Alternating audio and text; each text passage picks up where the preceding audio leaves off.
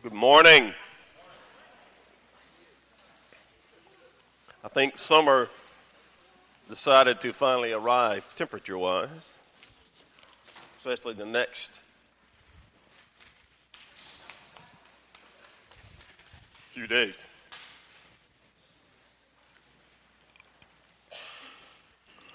Never mind. My sweet friend got it. Thank you. If you need a copy of God's Word, you just slip your hand up, and Chad or Chris will be glad to give you one. You can go ahead and take your Bibles and turn to Acts chapter 18. Acts chapter 18.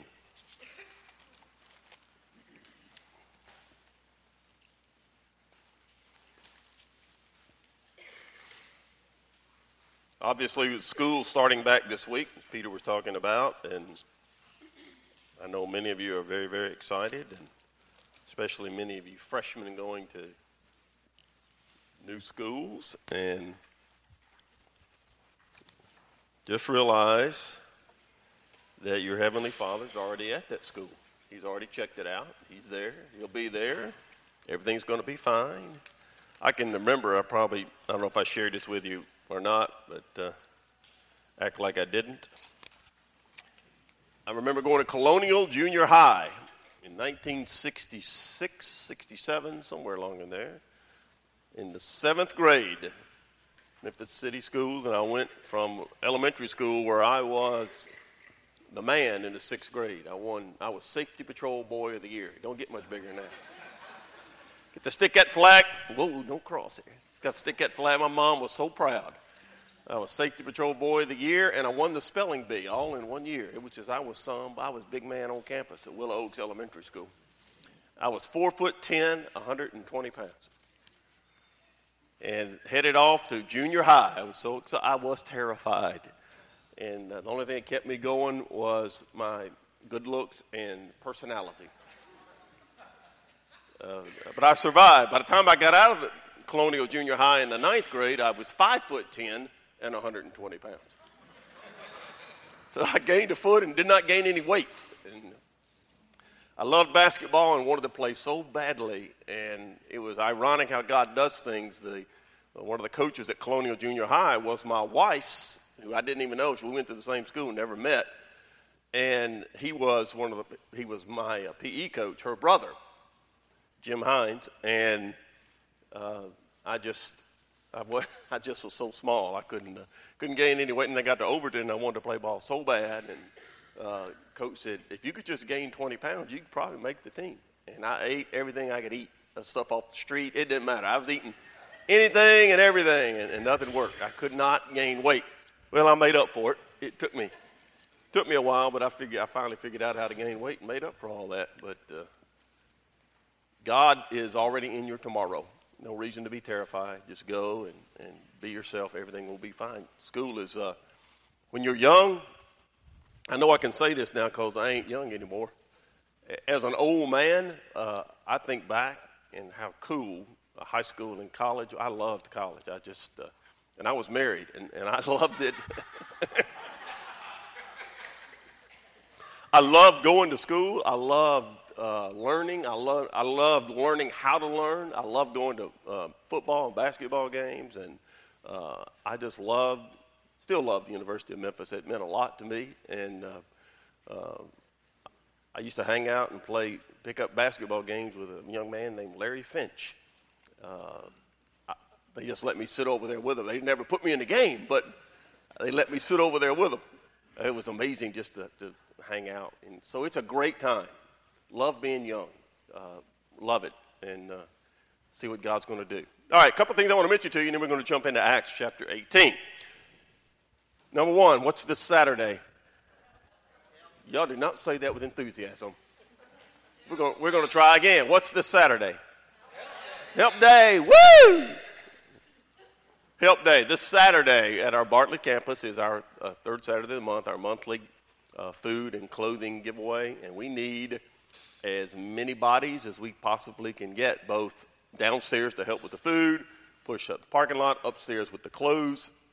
So much going on, and, and we do it every third Saturday of the month. So if you can be there Saturday, particularly from 10 to noon, But if you want to get there early, like 8 o'clock, and help set up, they can use you then. If you want to hang around afterwards, or even upstairs, the clothing sometimes goes to 1, 1.30. It, uh, there's a lot going on all over the building. And I will say it to you like I say every month. If you've never been to just one time, just go and participate, particularly if you push baskets and or go upstairs and, and watch them uh, uh, get the clothes and how blessed they are at the, the nice clothes that they get and other things as well. But push the baskets and get the food and then go to the car with them and ask them if you can pray for, for them. Uh, even if you're not comfortable doing that, they will so deeply appreciate the love that we share with them, and you will be blessed for doing it. I, I ask, just ask people around you when we're th- not now, when we're done. Just ask people. Uh, I know you've been, or have you been, and what was your experience? Um, sometimes you're not doing anything but taking a, a can of beans and putting it in somebody's basket. But what you're saying to them is, and with a smile, and, and God bless you, whatever you say, uh, they know that they're just being loved. No strings attached, that we're just doing it in the name of Jesus. So that is this Saturday. Now, having along those same lines, just helping people and, in the name of Jesus, just giving a cup of cold water or a meal. Speaking of meals, when you leave here today, as you go out the door, just to your left, you'll see a giant white cooler and it is full of meals that are already prepared and they're warm. I went out there and ate a little bit uh, earlier. I didn't eat. Lauren is I didn't eat. I opened up and looked in there, but Lauren brought them from Bartlett this morning. Even as we've been here, she brought them in. Go through the door to the left. They're in a white cooler. Terry was sharing it with you last week. That's the Jackson Avenue Ministry. And so here's what we want you to do: just reach in there and take one of those meals, and then go give it to somebody. Just doesn't matter who it is. Uh, I saw five, just driving around yesterday, Mary and I were driving around, and I saw at least five people standing at different intersections holding up those signs that we all know and we see them all the time. If you stop and, and say, I just want you to know that uh, as a Christian, I will love you and, and give you this meal. And you never know how God's going to use that. But whether it's the, that or someplace else, just they're there when you leave. Uh, grab one of those meals. If you don't give it to anybody, then eat it. No. Grab it and give it to somebody. All right. Uh, there's a lot going on, and I'm not going to get into everything. I want you to make sure you read the handout you were given today, or you can go to the website. Uh, a lot of things going on. We've got the ethnos trip coming up. If you haven't signed up for that, uh, guys, if you'd like to go, it's in September. You can see Chad or, or uh, John Everson afterwards. Let them know you'd like to go so they can have an idea of uh, how many people to plan for and what they can tell ethnos we can do or we can't do. Uh, our Wednesday night program is going to start up September 4th. I'm going to be doing a Bible study in here. It's going to be a small group. Uh, I really encourage you if you and uh, the food is incredible. Pink Flamingo it, and food is uh, really good. So come and eat with us. Just hang out together in the middle of the week. Encourage one another. And then if you want to hang around for my Bible study or a small group, we've got students across the street and children over here. It's on Wednesday night starting September 4th. And I think you will uh, You'll find it worth your while. All right, turn to Acts chapter 18. Acts chapter 18. Uh, we find our hero today, beginning this week. Missionary journey number three is about to begin for the Apostle Paul. And this particular section, we're going to find him in Ephesus. That's where we're going to be for the next couple of weeks. As he's heading to Ephesus, and ultimately his goal is to get to Jerusalem and then after that, Rome. Well, the rest of the book of Acts, after you finish uh, basically starting here through the end of the book of Acts, is the story of Paul getting to Rome. That was his ultimate goal on this journey. And how he gets there and all that he goes through is not how he had planned. If you ever planned to go somewhere and said, All right, I'm going to go to Destin this week, and this is the way I'm going to go, and you end up not going the way you thought you were going to go. And your wife says, We're not going that way. You better find another route. I've done that. So you, end up, you may end, you'll end up there, but you might not end up there the way you thought. It's exactly what's going to happen to the Apostle Paul. And so the encouragement again for us is to remember whether you're starting a brand new school tomorrow or you're heading to Rome. Sometimes God says, I'm in control. As a reminder, I am God. Trust me. I'm going to take care of you. I'm going to be there for you. It may not happen the way you want it to happen, and it may not always be the way you want it to be. But God does not make mistakes. He's never made one, and guess who he's not going to start with? You. He is the omnipotent, eternal, great I am, your Father, and He's not going to start messing up in your life. He wants you to trust Him. The righteous live by faith. Habakkuk 2 4 is the theme of Scripture. Trust me, obey me, and you can't go wrong. It does not mean everything's going to be smooth. If you think that that's true, just read the Bible. I give you one little simple little book, the book of Job. Read that book. You will be reminded how great your God is and how tough life is. But that he's still God. He's doing something. Romans 8 28. He's always working good. So when you get to Acts chapter 18, as we're looking at the ministry of the Apostle Paul headed into the third missionary journey, just want to see exactly as missionary journey number three begins, let's see what's going on. Let's intro a little bit. Acts chapter 18, verse 23. 1823. After Paul had spent some time there, this is at Antioch in Syria, that's kind of his home church. He ended missionary journey number two, is where we left him last week. The end of missionary journey number two, he's back at his home church, Antioch of Syria, and he's kind of on a sabbatical. He's just he's been there for a while. We don't know exactly how long. Verse 23. He spent some time there. He departed and he went over the region of Galatia and Phrygia in order, strengthening all the disciples. So he spent some time in Antioch of Syria. Uh, this is the rest time after missionary journey number two which has been going on for two to three years. We talked about that at great length. So he's, he's starting out again alone, by himself, starting out. Now, notice his purpose in verse 23. I love this because it tells you a lot about the Apostle Paul. We're setting up as he heads toward Ephesus. What was his, as he left and he goes to Galatia and Phrygia, what is his goal? Look at verse 23 again. Strengthening all the disciples. That's his heart. I want to go back to the areas I've been in, Galatia and Phrygia and these other areas. I want to go back temporarily and strengthen them, encourage them, disciple them, teach them, help them mature along in their faith, see how they're doing, care about them, let them know that they haven't been abandoned, they haven't been left. And, and what's interesting about this is that God, in giving us scripture and in Luke, in recording this history of the early church, particularly in the life of the Apostle Paul, Luke doesn't give us any details. All we know is that he goes to these areas and he strengthens the disciples. And we've seen him do that in the past, and we know his pattern. And he's going back into these churches that he's founded and encouraging those people. But we're not given any details because Luke has got him set on going to Ephesus. He's heading to Ephesus. Let's see what's going to happen there. This time that he spends in Galatia and Phrygia and from Antioch all the way around getting back to Ephesus is about 1,500 miles and he's not flying, he's walking or riding a donkey 1,500 miles ministry. Just, he's going wherever God has him, he's just involved in ministry. If you don't think there's a principle there for you to grab and a hold of and hang on to, I, I encourage you to stop and pause and think about it for a minute. He's by himself. I'm earlier joking about girls starting, others starting in a new school, as Peter was talking about. If you're a believer and as a Christian, particularly sometimes as a young person, you, you, peer pressure is so strong and socially fitting in, that it can be terrifying. Here's Paul who's going to go back. Now, when he gets there, obviously there are people there that he knows, but there are times when it's just him. And here's what we need to understand and remember as believers if it's just you and God, it's enough. It's enough. I love Psalm 73 for that very reason. I encourage you maybe to read it this week.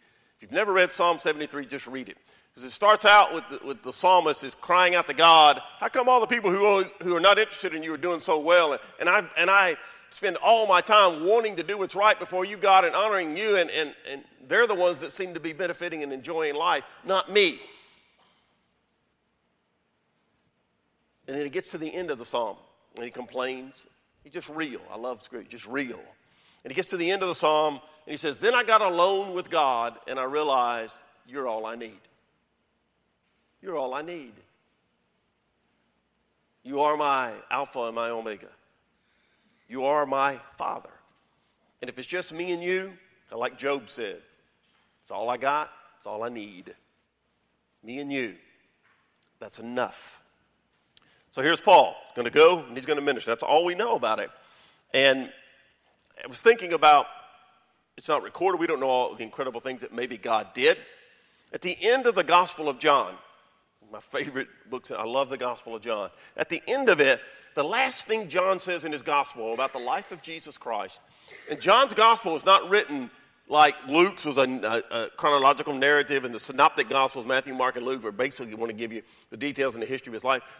John's not written like that, even though there's history in there. John it writes his gospel just like a screaming evangelist saying, Jesus is God, and in him is life, only in him is life. That's what John is trying to scream out and get people to understand. Jesus is God. And at the end of his gospel, he says these words. There are also many other things that Jesus did, which, if they were written one by one, I suppose that even the world itself could not contain the books that would be written. Amen. That's the end of his gospel. He said, I've just given you a synopsis. What John does is lay out seven great miracles of Jesus in increasing intensity, going from changing water into wine, which is pretty cool, changing molecular structure of something from water to wine to raising Lazarus from the dead. And then obviously raising himself from the dead. In increasing intensity and in increasing statements of Jesus, the great I am statements I am the bread of life, I am living water, I am the resurrection and the life in increasing intensity. So people would understand you're not just dealing with another crazed religious fanatic who claims to be God. This dude is God. He's proven it by his authority, by his works, by his words, by his life, that he is. Like he told the Jews before Abraham was, I am. I am the God of the Hebrews. I am the God of all. I am the self existent one. So, Paul is just ministering on his way to Jerusalem. I want you to notice verse 19 of, ch- of chapter 18. This will become important. Verse 19. 18, 19. Paul came to Ephesus and he left them there, but he entered him, he, he himself entered the synagogue and he reasoned with the Jews. And when they asked him to stay a longer time with them, he did not consent. They're asking him to stay at Ephesus, but he said, No, I cannot. He's on his way to Jerusalem. But he took leave of them, saying, I must by all means keep this coming feast in Jerusalem, but I will return again to you, God willing. And he sailed from Ephesus. Now, we will pick him up later there. But here's the point. Go back to verse uh, 18. 18, 18. Paul still remained a good while. He took leave of the brethren and he sailed for Syria, and Priscilla and Aquila were with him. He had his hair cut off at Cenchrea, for he had taken a vow. They get to Ephesus. Paul, we met Priscilla and Aquila the last couple of weeks. His new, uh, some of his new partners in ministry. He leaves them at Ephesus. And then, or excuse me, he leaves them at Corinth, and then he heads out ultimately to get to Ephesus. Excuse me, he leaves Aquila and Priscilla at Ephesus. I'll get it right in a minute. All right. So then you get to chapter 18, verse 24. We're looking at what's going on at Ephesus. First guy I want you to look at, and what we're going to really talk about, focus on today mostly, is this guy named Apollos. You'll see him come up later in the book of 1 Corinthians. But who is Apollos? Well, let's go to chapter 18, verse 24. Now, a certain Jew named Apollos, born at Alexandria, an eloquent man and mighty in the scriptures, came to Ephesus.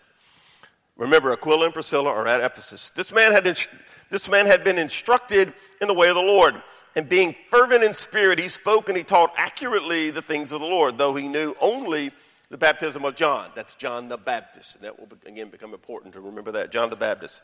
He began to speak boldly in the synagogue. And when Aquila and Priscilla heard him, they took him aside and explained to him the way of God more accurately. And he desired to cross to Achaia. The brethren wrote exhorting the disciples to receive him. And when he arrived, he greatly helped those who had believed through grace.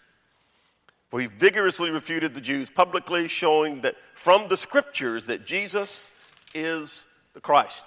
Now, what I want you to see is the ministry of Apollos at Ephesus, and then next week we're going to get into the ministry of Paul. But I want you to see this ministry of Apollos leading up to that. This is at Ephesus. All right, let's talk a little bit about Ephesus. Ephesus was the capital city of the Roman province of Asia.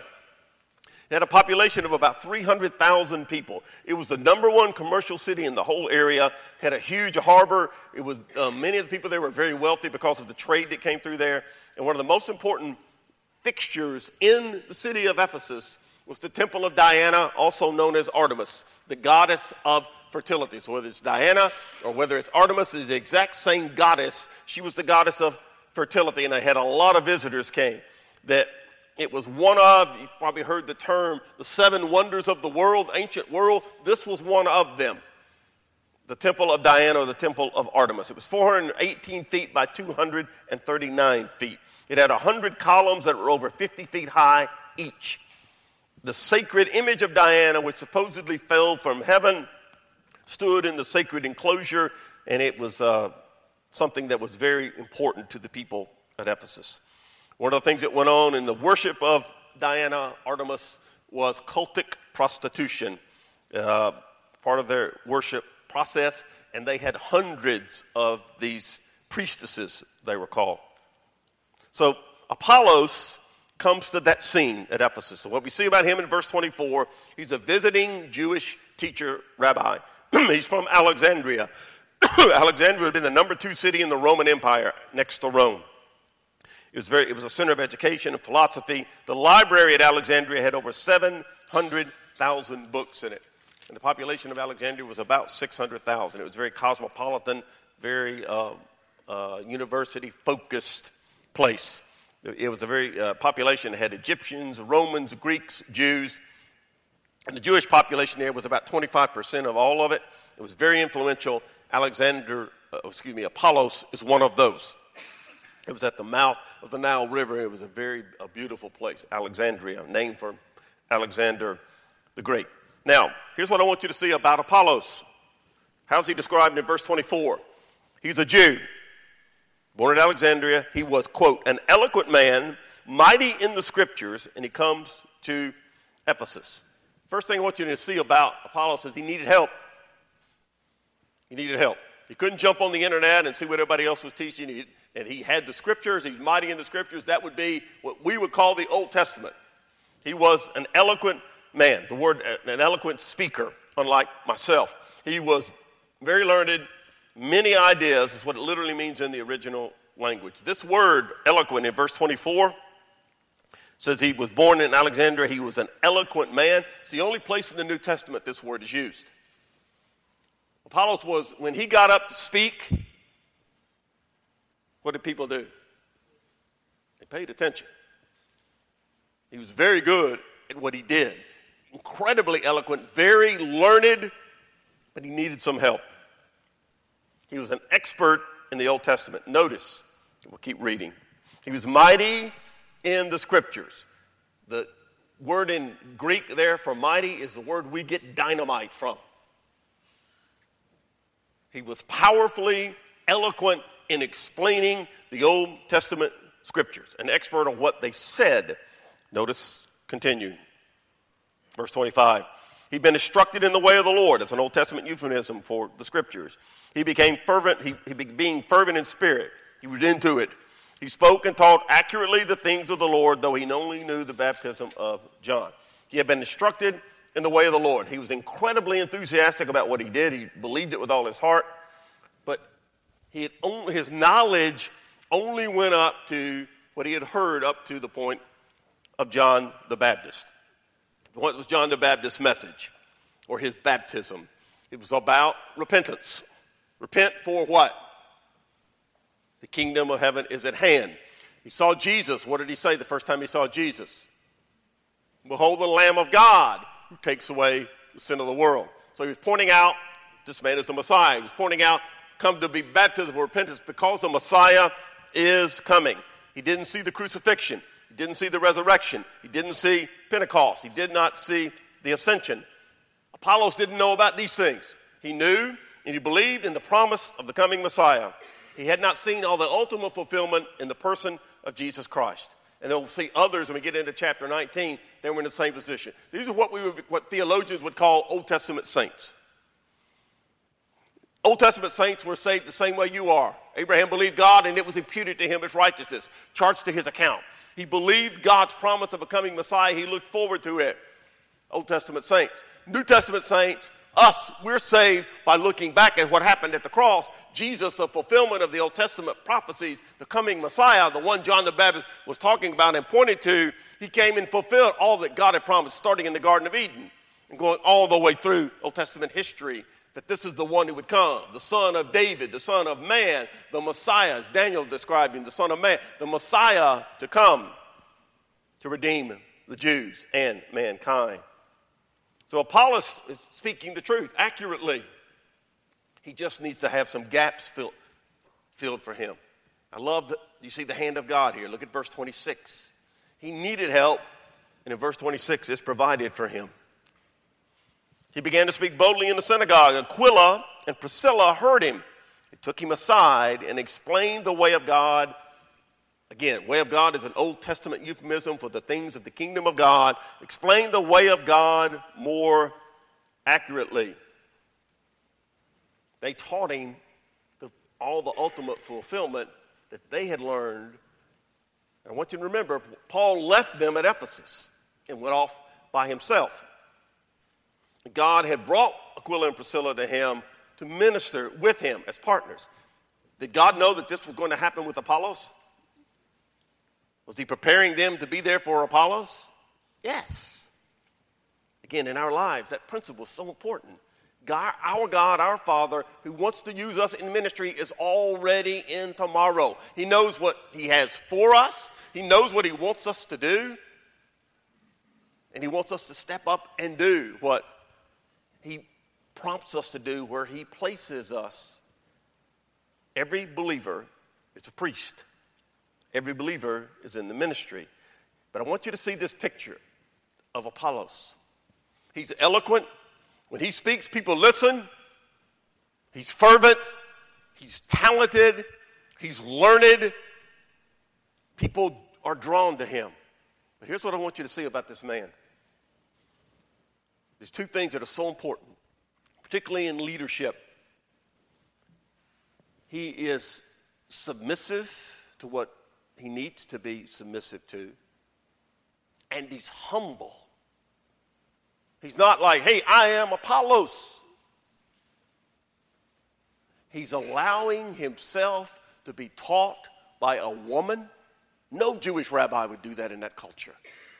It just didn't happen. He's allowing himself to be taken aside and taught the way more accurately by a woman and a common tent maker, Priscilla and Aquila. The church is different. It was unique. It was neither Jew nor Gentile, slave nor free, male nor female. God had something special here. It was the body of Christ. So Apollos is willing to humble himself, be submissive, and listen. He's an expert in the law, in the Old Testament way. That he allows himself. There, Aquila and Priscilla are available and he allows himself to be taught by them. And notice verse 26 again, it's really cool. Verse 26. He began to speak boldly in the synagogue.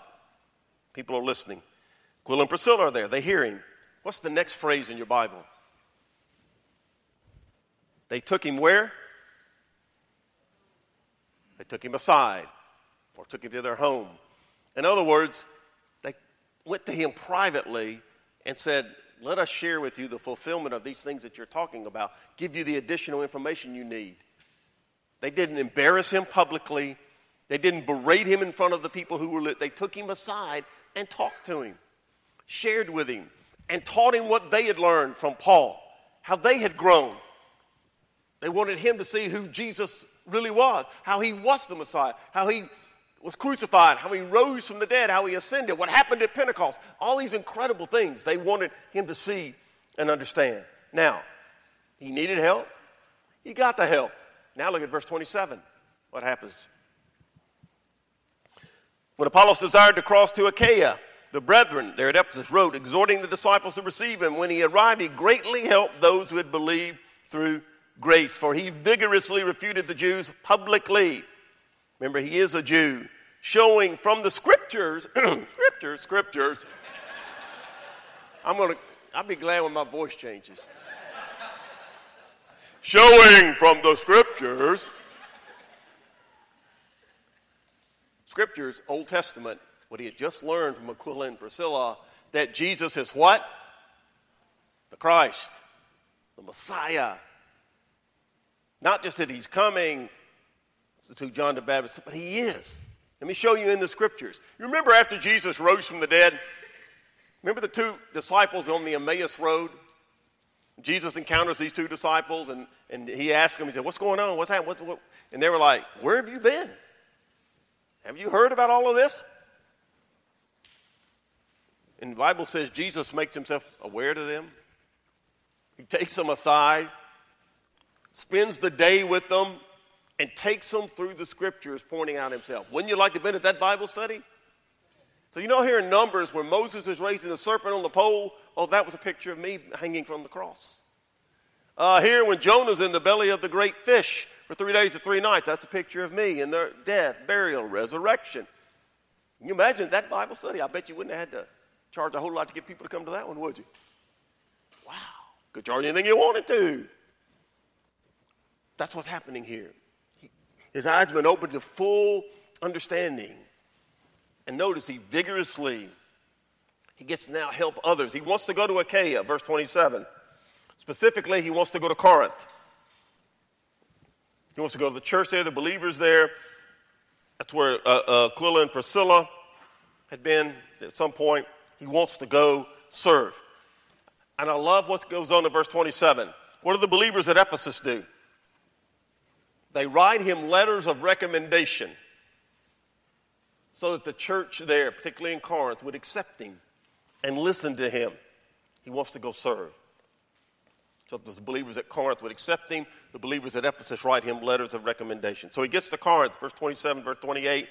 And notice it says he great, number one, he greatly helped those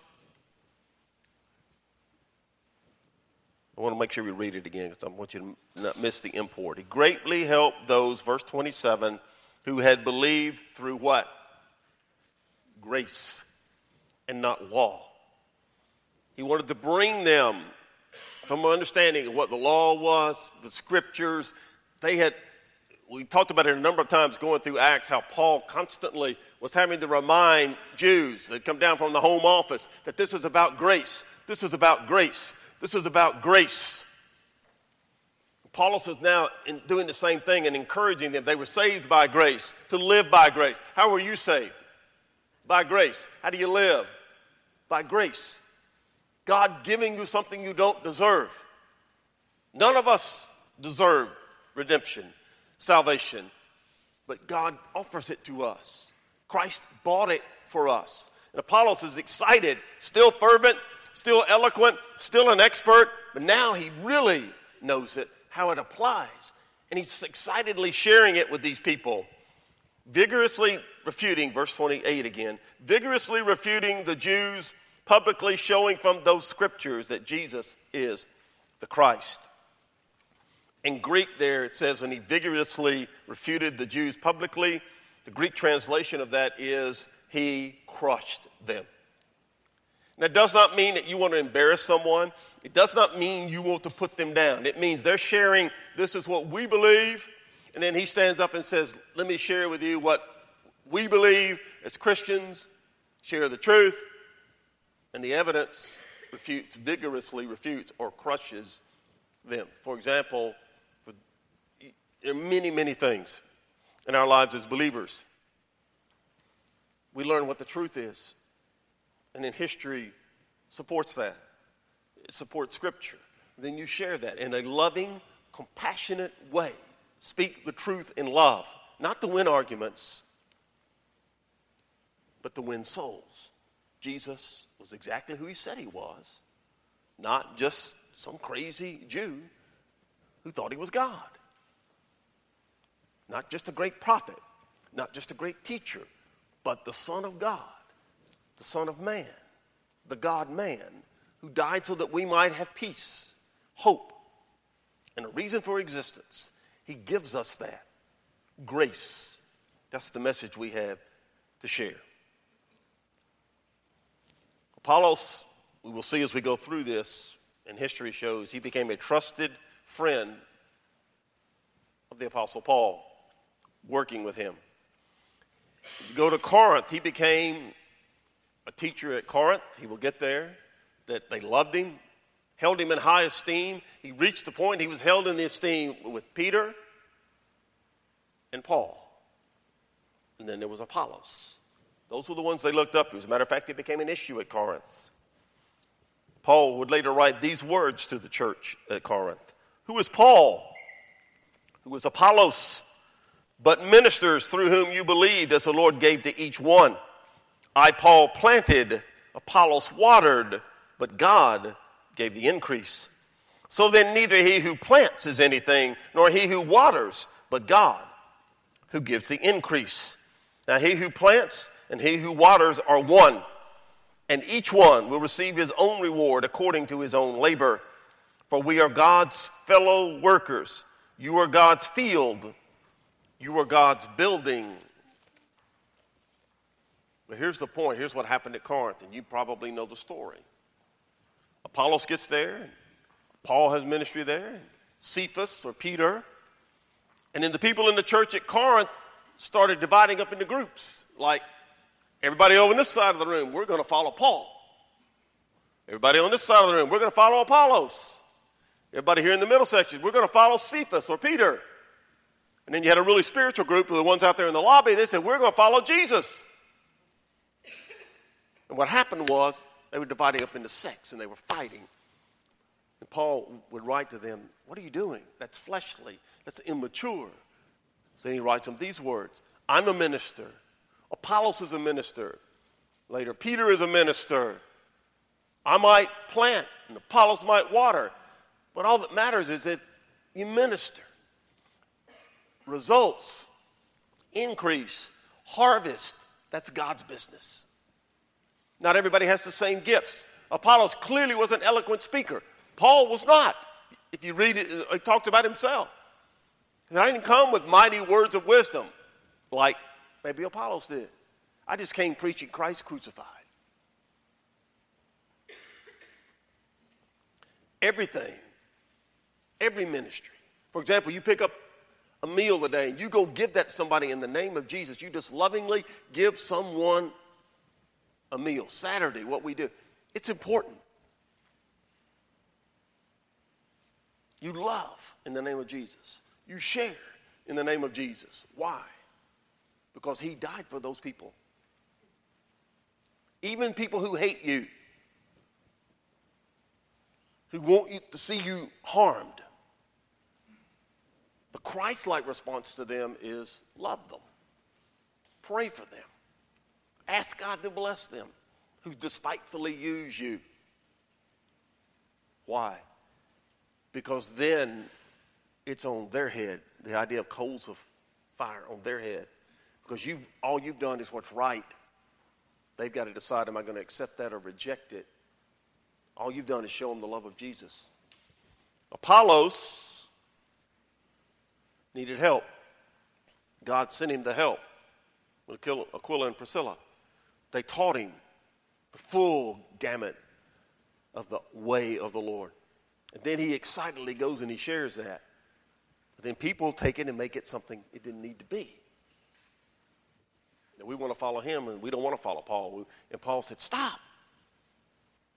We're all following the Lord Jesus Christ. We're, it's one body, different gifts. We could go around the room. So many of you I know and, and think about spiritual gifts. I want to embarrass anybody. But I'm looking, just looking, and I see people I know have the gift of service because I watch them serve. Some people have speaking gifts like teaching, preaching. Others have serving gifts like helps and ministration and the gift of service. And clearly, Paul himself writes in Romans and in 1 Corinthians that just because you're not the one who's up front, who's seen by everybody like me, what you do is just as important. The gift of faith, the gift of giving, your prayer life. If you ever think those are insignificant, you're calling God a liar. Incredibly important. It's one body. One body. The parts of my body need the other parts of my body to thrive, to exist, just like we need each other, no matter what your gifts are. Apollos had the gift of teaching, but he also needed to be taught. I love that. And that's where I want us to end today, thinking about that. Apollos will end up at Corinth. Paul's going to end up at Ephesus. And Paul's going to write a letter later about to Corinth about where they are. But here's the beauty of understanding God in ministry. I was talking to a friend of mine this week, and we go back 50 years. We've known each other. And he's in ministry in another place and struggling. And then we were just sharing with each other. And then we look, we think back to where we were 50 years ago. It's, I spent more time at this guy's house growing up than I did my own. His mom passed away, I don't know, a year or two ago. One of the most godly people I ever knew. First real Christian I ever knew was his mom. When Mike and I grew up together, even before we were saved, we were crazy. We we love. I got a picture of us playing baseball, 14 year olds playing for our church, and and uh, the uniforms were so old, didn't even have all the letters of the church on it, just had some of them. And I just remember what great times we had. I was talking about, you go back 50 years ago, I was 15 years old. We didn't know, we didn't know we didn't have money. We just existed, did life. But God gave me a friend that I desperately needed, and, and his mom. And later, I through that process would meet Mary and other her her godly parents and that family. Mike and I got saved the exact same day in the exact same room, prayed together to receive Christ together, and gone through different hard times. And he ended up in some difficult times in the Marines, and then ended up in ministry. And we we were thinking, looking back, God's hand was on us the whole time. We didn't know it. We had no idea. All we knew was we need Jesus. And then you look back and you just see what God has done. Now, here's the important thing that I, for me personally, that I took out of Apollos, that I really want to encourage you with. So you look, I look back 50 years, and I see where God has brought me to age 65 here. You know what? I cannot be satisfied. It would be wrong. It would be sinful. It would be out of the will of God for me to say, I've done enough. That's wrong. It's wrong. I need to make sure I'm doing what God wants me to do. I can't be somebody else. You know what? Does God want me to be somebody else? Absolutely not. He wants me to be who I am, serving Him where He places me, loving Him, serving Him, just like He does for you. Every believer is a minister. Would you bow your heads, please?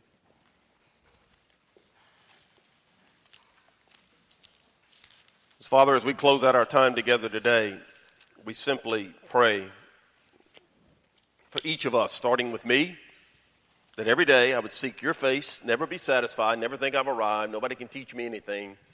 Realize I need to come to you, stay in your word, seek your face. In both in my prayer life and in my study of scriptures and my submission to you, that I can be what you want me to be, not what somebody else wants me to be, what you want me to be. Pray that for each of us seated here as Christians. That would be our prayer, whether we're 12 or 65 or even older, that I would be what God wants me to be where I am tomorrow and the next day, wherever He places me because that's your ministry area for me. Use my gifts, each of us. And Lord, if there's somebody here who's not a believer, encourage them that you have a life for them that they cannot understand till they trust Jesus. That gives them a future, hope, inheritance, and peace right now by trusting Jesus Christ. We commit this time to you, Lord, in Jesus' name. Amen.